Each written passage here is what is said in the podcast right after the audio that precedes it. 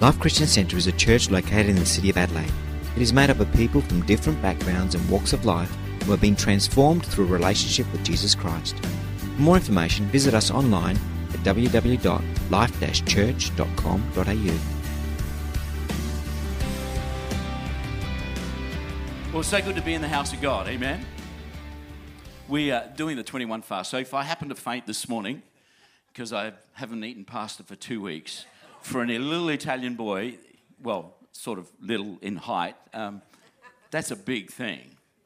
But you know what? The most important thing about fasting is not about fasting, it's about spending time with God. It's about making time for God. And you know, we're so busy. I don't know, we, we live in Sydney and it's, you think you have traffic problems. We have traffic problems, we've got all sorts of problems.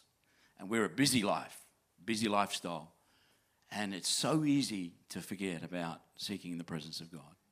So I want to encourage you do the 21 day fast, give up sweets, give up something. But um, most importantly, spend some time just seeking God for your life. Seek God for answered prayer. And, you know, our church is not a big church, but as we started the fast, God is answering prayer, which is great, which is fantastic, because that's what it's all about. People are telling came to me, this one lady came to me this week and said, Pastor Mario, I've tried to give up smoking so many times. And um, I made a deal with God that this is it. And um, she'd been a week without smoking. And I thought, wow, that's fantastic. Keep it up. And other answered prayers that we're getting. So I want to encourage you. It's not about losing weight, it's not about being healthy, though that's a side thing. Not that I like that sort of thing, but it's a side thing. Most important is to seek God. Amen. And on that this morning, I have a very simple message, and you will witness a miracle this morning if I happen to finish in half an hour.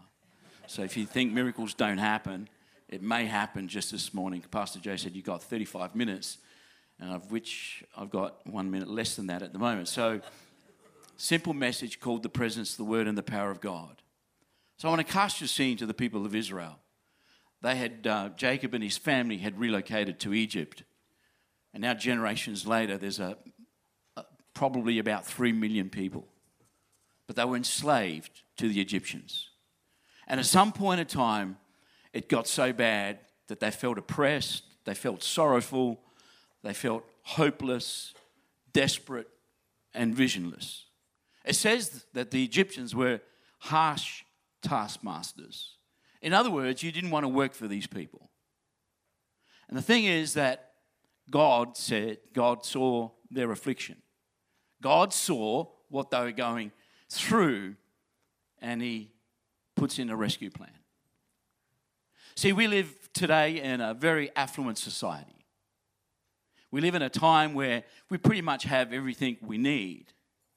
It's full of people who have jobs, careers, houses, cars, superannuation schemes, food on their tables, drive whatever car they want buy clothes as often they want.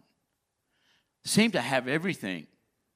But I want to say there's still one thing that remains that we have so many people that are hopeless, they're all around us. You work with them, you know people like this. You may be in that position right now. You see no hope for the future. There are people that are sorrowful, people that are oppressed by the devil, people that are visionless, people that are enslaved by habits, people that are broken. And I want to tell you this morning that God has also seen their affliction and has put out a rescue plan. I want you to look with me to Exodus chapter 3. I want to draw from the story of Moses and his calling to what God had for him and touch on these three key components, I believe, of this story. And that is the presence of God, the Word of God, and the power of God in Exodus chapter 3. I would encourage you because of time, I don't have enough time to read all the passages I wanted to, uh, but I do want to read the first six verses of chapter 3.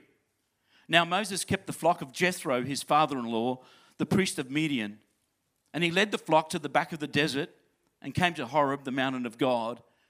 And the angel of the Lord appeared to him in a flame of fire from the midst of the bush.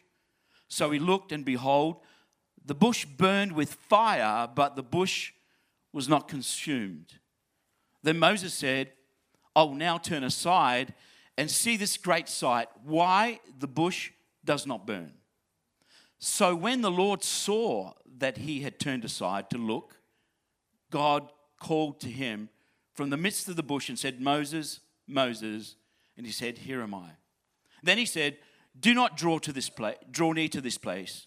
Take your sandals off your feet, for the place where you stand is holy ground. Moreover, he said, I am the God of your father, the God of Abraham, the God of Isaac, the God of Jacob. And Moses hid his face, for he was afraid to look upon God. Then I want you to have a look at chapter 4, and we're going to read the first five verses. And then Moses answered and said, But suppose they will not believe me or listen to my voice. Suppose they say, The Lord has not appeared to you. So the Lord said to him, What is this that you have uh, that that's in your hand? He said, A rod. And he said, Cast it on the ground.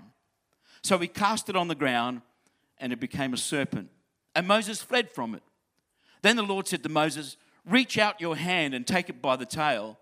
And he reached out his hand and caught it, and it became a rod in his hand. That they may believe that the Lord God of their father, the God of Abraham, the God of Isaac, and the God of Jacob has appeared to you. And then I want you to have a look quickly at verse 17. And verse 17 says, And you shall take this rod in your hand with which you shall do signs.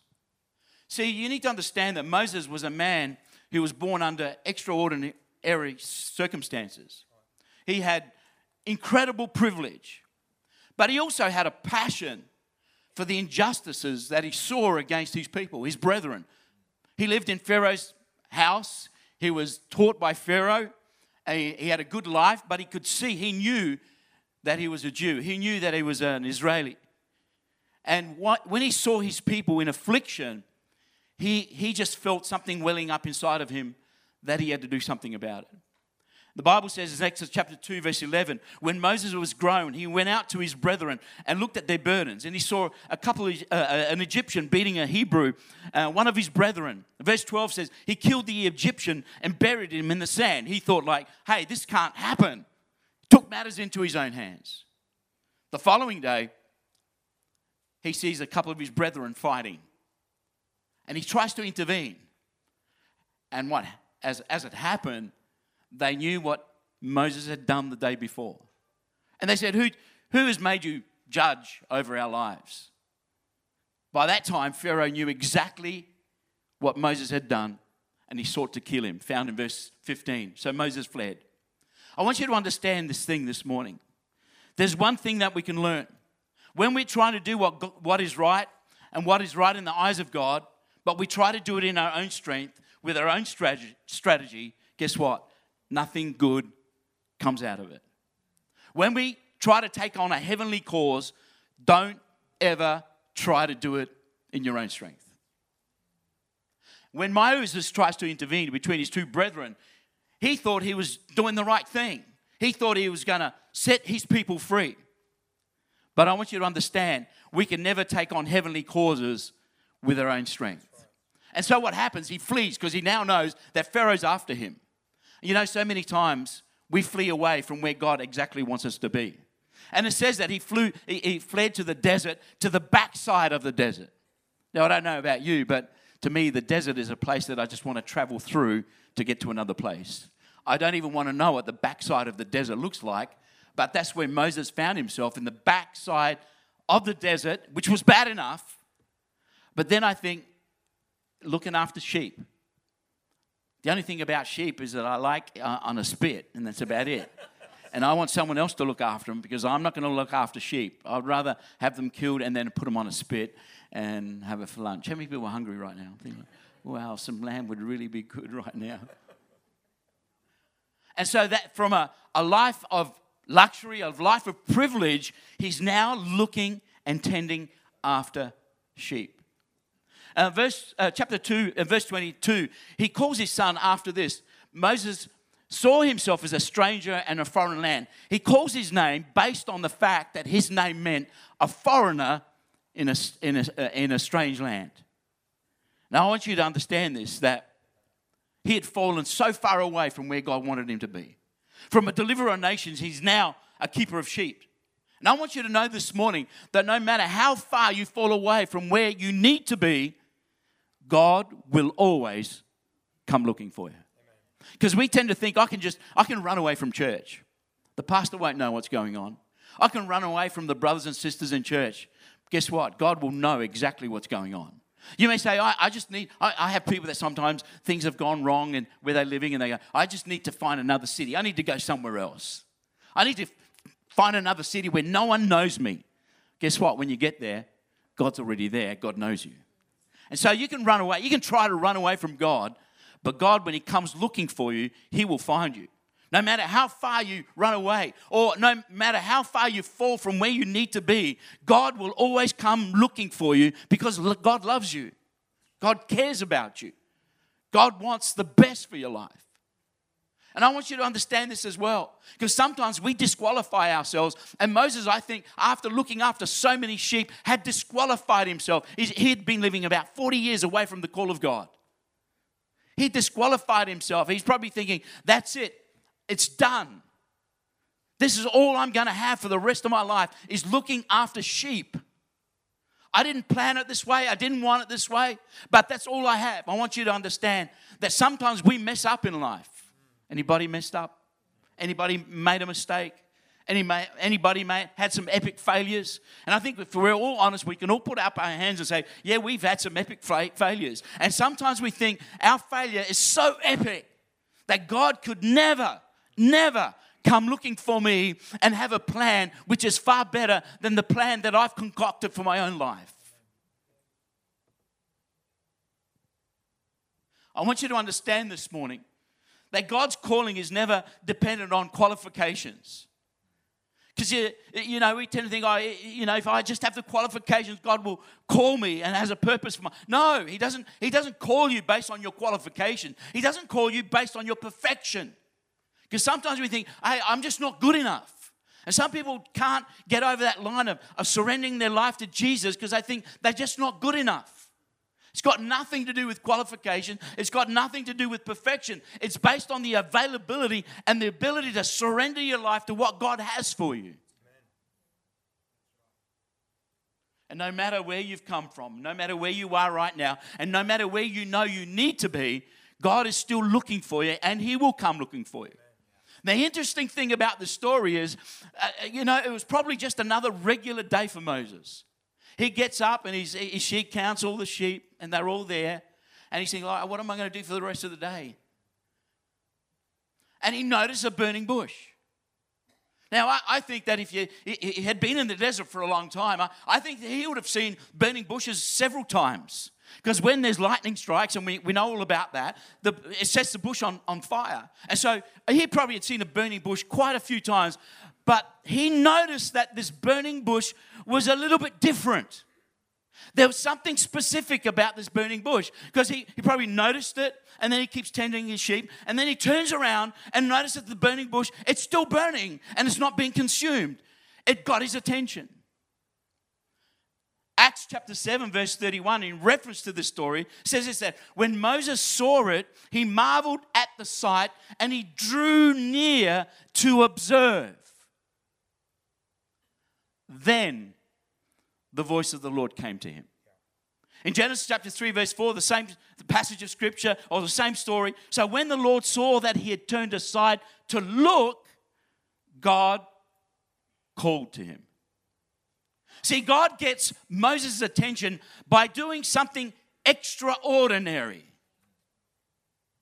And so there's a burning bush. He could have continued on and said, Oh, well, it's just, just a burning bush. Let's, let me keep going. But he noticed that something was different and he turned around to look at the burning bush. And when, he's, when he, he's drawn to the bush and starts looking at it, the bush has now got its attention. It's got Moses' attention. At that very moment where he turns around and he, he, the bush has got his attention, God speaks to him. I want you to understand this morning that God uses his presence to get our attention. He uses his presence to get your attention. I want you to understand this morning that when we come together, it should be an atmosphere where we have an expectation for the presence of God. Because it's the presence of God that begins to change things in our lives. It's the presence of God. I want you to understand this morning when we come to church, it's about the presence of God. It's not about the beautiful lights, which they are beautiful. It's not about the beautiful auditorium, though it is nice. It's not even about the coffee, which I'd really like a cup of coffee right now, but I can't. Because there's so many other coffee shops in Adelaide. I notice everybody sits at a coffee shop in Adelaide.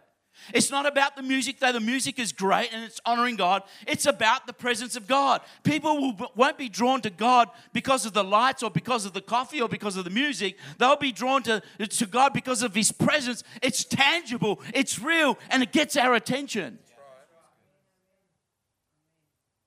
See, it's the presence of God that draws people to take notice of what God is about to say and do. There's always purpose. You know, I, I, how many people love coming to church and the worship is fantastic? And I was going to say the hair on the back of your neck stands up, but can't use that one. Um, but you just feel something, you can't explain it. You know, God's in the room. Amen. You know, the presence of God. It's not the music, it's though they're fantastic, and it's not the atmosphere. You just know it's the presence of God. Well, I want you to say, I want you to understand this morning, it's not just about that moment, it's about what God is going to do next, what He's about to say.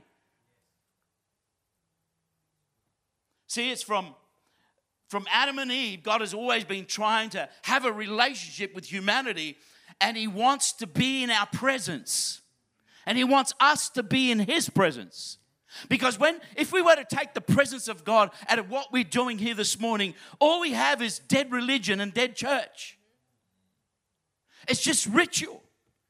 And there's so many churches where it's just ritual, where God hasn't attended that service for a long time because they've given up in seeking after God, and so many other things have distracted their life. The presence of God. One of the things that you'll find in, in the 21 day of fast is this is that you'll start seeking the presence of God. And I know that we, we, we should come on a Sunday morning with that expectation that the presence of God is going to be in this place. But the presence of God doesn't just stay here, He wants to be where you are at. He wants to get your attention where you're at in your home, maybe in your workplace, maybe while you're driving in the car. I felt the presence of God driving in my car. I felt the presence of God in my, in my, my dusty, dirty workshop. I've seen the presence of God there just come and flood my soul and starts working inside of me and He's telling me some stuff about what I need to do. Have an expectation, have a desire. Make room for the presence of God. He was so busy taking after sheep. He sees the burning bush and he could have said, Oh, well, I'm, I'm really busy. I've got all these sheep to take care of. And he sees a burning bush. He says, Well, I'm just going to put them aside from because there's something, there's something different about what I see right now.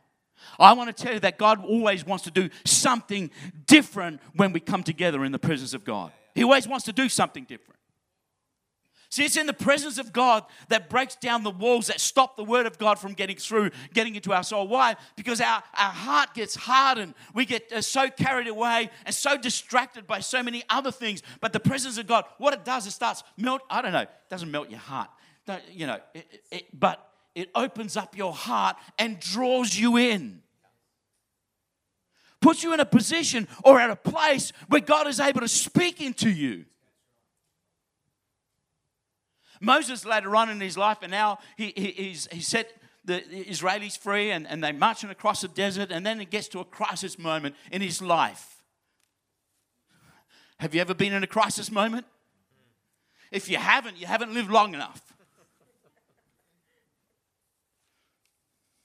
It gets to a crisis moment, and, and, you know, sometimes when I get in a crisis moment, you know, I want to shout, I want to scream, I want to punch a wall, I want to do something, and, and, and you think this would help or that would help or this other thing would help. Moses gets into a crisis moment and he says, if you're in Exodus 33, verse 15, he says, if your presence does not go with us, do not bring me, do not bring us from here.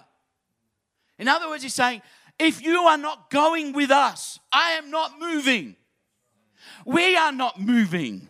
And we should say, if God's presence is not with us, we're not taking another step. We are not moving. Because it means so much to us. Moses had learned the presence of God is important. If you're going to, if there's going to be a shift in your life from where you are to where God wants to bring you, the presence of God. The second thing that we find from this portion of scripture is the word of God. In Exodus chapter 3, verse 6 says, I am the God of Abraham, Isaac, and Jacob. God speaks, he introduces himself. And Moses hid his face. Moses realized the significance of that moment, realized that this was a God encounter. He realized that he was, he, he was meeting with the creator of heavens and earth, and it was the creator of heavens and earth, the God Almighty, that was speaking to him. The God who has no beginning and no end. I want you to understand this that when God speaks, he does two things. The first thing is this that God God's word is enlightening. In other words, it reveals who God is. And when Jesus said in John chapter 8, verse 58, he said, Truly, truly, I say to you that before Abraham was, I am. So they picked up the stones to throw at him because they understood the significance of that statement that Jesus was making. He was telling those people that were there, that were about to pick up stones, that he was God. So when God speaks, he enlightens us to who He is, He reveals who He is to us. See, it's the Word of God that reveals God to us, who God is. And we can make up a picture of what God looks like. Oh, I think God may be like this or like that or like this other way. And I, no, I don't think God would do that. Well, I, I, I, would encourage you to read the Word of God and see what God has revealed about Himself and hear Moses get a revelation who it was that was speaking to him.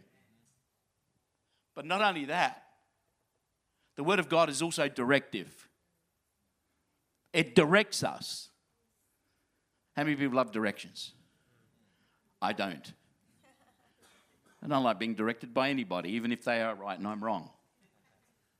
I want to do it my way. Even if I have to go around the block six times. And sometimes we bring that into our Christianity. I know, God, you said that, but you know, let me try this. I know, God, that you wanted this, but I think this might be better and more appropriate for my life. God is enlightening when he speaks, but he's directive. In verse 10, he says, Come now, therefore, and I will send you to Pharaoh. Directive. I'm going to send you. And when you get there, thus you shall say to the children of Israel, I am has sent you. It's directive. God directs our paths. God wants to direct us. Amen. The Word of God is directive, it's a lamp unto our feet. It shows us the path in which we need to go. The Word of God reveals who God is, but it also reveals where we need to be and where we need to go. It's directive. We're in an age where nobody wants to be directed by the Word of God, or few want to be directed by the Word of God. God was directing Moses. Thus you shall say, thus you shall go. It's directive. And the people of God, what they needed was a revelation of who it was that was sending Moses, but also what direction God was sending them. I want to say to you that our world need, needs a revelation of the Almighty God. Amen.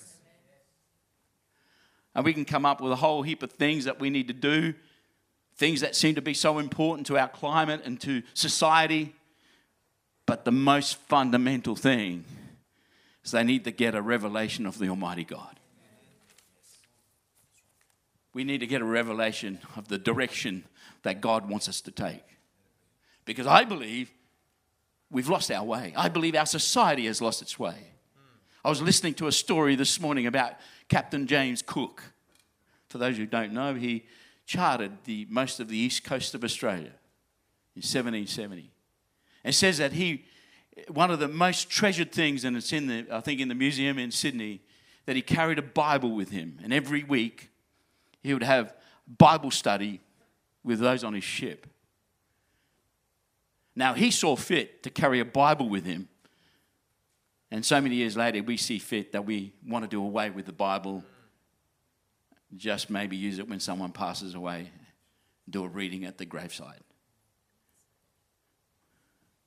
We need to introduce, reintroduce into our lives, thus says the Lord. I don't care what everyone else thinks, but thus says the Lord.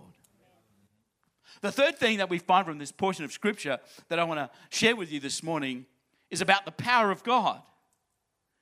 In chapter 4, we read verse 1 to 4, it says, What if they don't believe me or listen to my voice? So the Lord said, What is that in your hand? Cast it to the ground. And you know, there was nothing special about the rod that he had in his hand. It was a stick. We beautified it by calling it a rod. It was a stick that he used every day to bring correction to the sheep that he looked after, to protect them. He says, What do you have in your hand? What's that in your hand? He says, Cast it to the ground. And he throws it to the ground, it becomes a serpent. He's fearful. God says, No, bend down and pick it up. And he picks it up and becomes a rod again. It was through the hand of Moses and with what he had in his hand that God was going to do signs and wonders. How is God going to do signs and wonders in the year 2020? Do you think He's going to send some angels from heaven blowing trumpets in your workplace when you show up? Do you think He's going to do something spectacular in the skies? No, He's going to do something by sending you and asking you, What do you have in your hand? Verse 17, and you shall take this rod in your hand, which with which you shall do the signs. You need to understand this that God wants to use every one of us because there's a rescue plan in searching out for those that don't know Him yet. And He asks you, what do you have? Well, I don't carry a rod with me. I don't carry a baseball bat or anything like that. I don't have a great voice. Though I used to lead worship here many years ago. I think I did talking rather than singing. Can't paint. Get more paint on my clothes than anything else. I used to play music before. I used to play a saxophone, which I haven't done for many, many years. But I have a voice. I have a voice. Now, you may have more than just a voice. You may have opportunities. You may have talents, influence. What has God put in your hand? And God will use what He's put in your hand to demonstrate his power. Of God says that ye shall do signs and wonders. Amen. You shall do signs and wonders. Not talking just about Pastor Joe, just the leaders or the ministry people. He's talking about all of you shall do signs and wonders. It means look at what God has put in your hand and use it for Him. And He will use it powerfully. See, where there's no presence of God, we will be distracted by everything else that draws us away from Him. When there's no Word of God, there's no revelation of who God is, and there's no direction to our life. And when there's no power of God, all we have is a Christianity that is powerless. I believe God has given us His Spirit and power to be able to show the glory of God. To be able to use what God has given you a voice, a talent, some time, opportunity, or whatever it is that God has placed. Because I believe God has given every single person in this place some ability to be able to use that for the glory of God, to see the power of God manifested. And if if we just stop at the presence, All we're going to have is a great time on Sunday, but that's where it ends. If we if we just stop at the word, we're going to have a great church service. We need to go right through and use what God has given us to see the power of God touch lives. There are broken people. There are hopeless people. They have no hope. In other words, if they were to die, they have no hope of the future. And maybe many people that you know have no hope for this life. There's no reason for them to live. And unless we understand that God has called us to demonstrate His power, they're going to die hopeless. And I don't want that for anybody, and neither does God. I want you to be upstanding.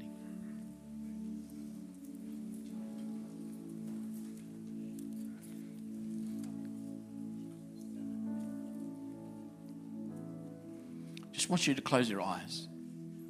I'm going to pray a prayer in a moment. Maybe there's some people here this morning that you haven't felt the presence of God for such a long time. And somehow you, you're waiting for a, something to happen in a church service. Maybe they just get the right song or the right combination of songs, and then God's presence will. I, I want to say to you if you're hungry for the presence of God, you just need to seek Him. You just need to go home, unclutter your life, say, God, I, am I'm, I'm desperate. Be like Moses. I'm not, I'm not going to take another step uh, uh, unless your presence is with me. And there's some here this morning that you use the word of God as just something that you pull out every now and then. It's not directive to your life. You may be able to quote some scriptures, but it's not directing your life. Can I say to you, the best thing that anybody can do is surrender to the purposes of God and say, Yes, Lord, I'm surrendered to you. Be my Lord and my Savior. I'm surrendered. We make him our Savior, but oftentimes we don't cross further and make him our Lord, where he knows best about your life and get to the point of saying, Thus says the Lord over my life. And some, you don't see what God has put in your hand. You've become visionless. I can't do anything. Every single person. That's what the devil wants you to think. He can do nothing. And every single person in this place can do something to demonstrate the power of God to a lost world. I just want to pray with you right now. Dear Father, you see us here this morning in your presence. We thank you because it's your presence that draws us. It's your presence that gets our attention, Lord God. And while we're in your presence this morning, Lord, just speak into our lives. Reveal more of yourself to us, Lord God. Direct our paths. I pray this morning for those in this place that are visionless, Lord God, that don't see what you've put in their hand, Lord God. I pray. Speak into their lives right now.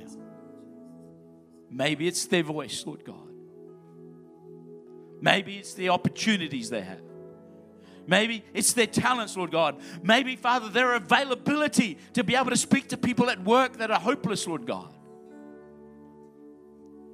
We thank you that your rescue plan for humanity involves your Son and involves us as well. We ask all these things, Father, in Jesus' name.